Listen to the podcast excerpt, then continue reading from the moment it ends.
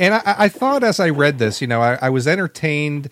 You know, I think you made some really great points, and I thought it'd be really good just to kind of dissect this article a little bit, Kelly, yeah. and kind of and kind of talk about because I think we all have a love hate relationship with EMS. So, you know, the first thing I want to ask you is what was your what was your brainchild for this? How how did this come about?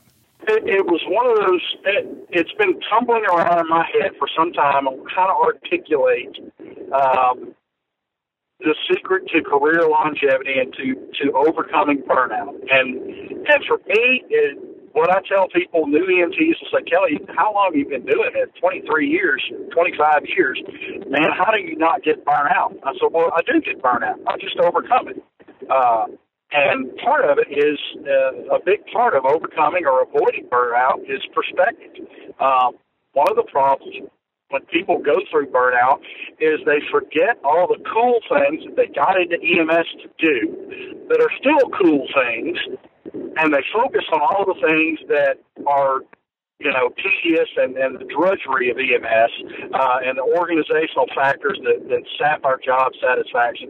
And, and it's really that they focus on uh, on all the bad things. And that's what burnout is. You get to the point where the only things you can see are the things that tax your patience and your and your uh, your enthusiasm, and you don't see all the good things in EMS anymore. So uh, you know, part of career longevity is having the perspective to realize that, hey, it's really not all that bad, and happiness is a choice. You know, you focus on the good stuff, and the rest of the stuff you just let roll off your back. It's one of the things you have to deal with, but uh, the happiness is worth it.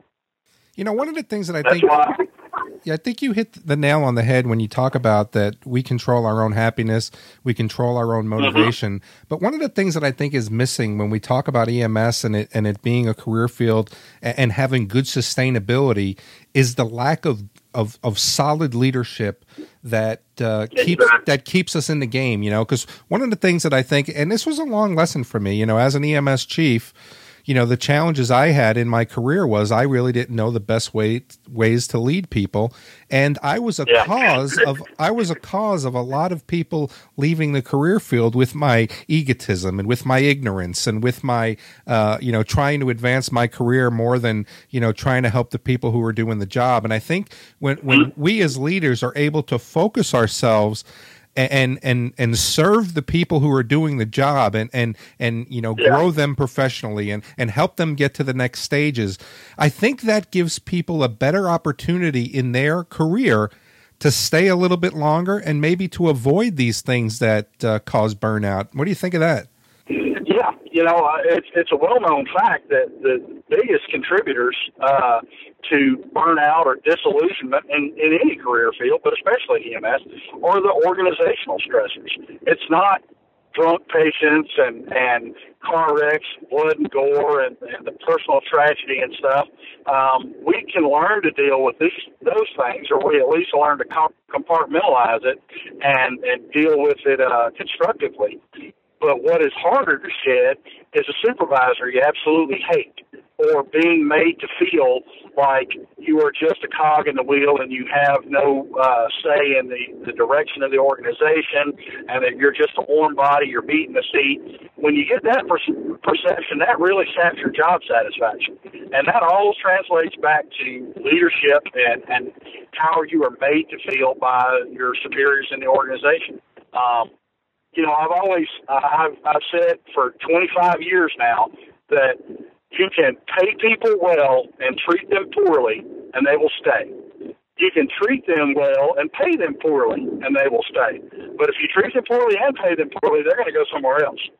Uh, and and that's really, I think, effective leadership. All boils down to that: um, treat them well, pay them well, and you will have a, work, a stable workforce of happy people uh, and people clamoring to get in because there will be very few openings and a waiting list of people wanting to go to work for your agency.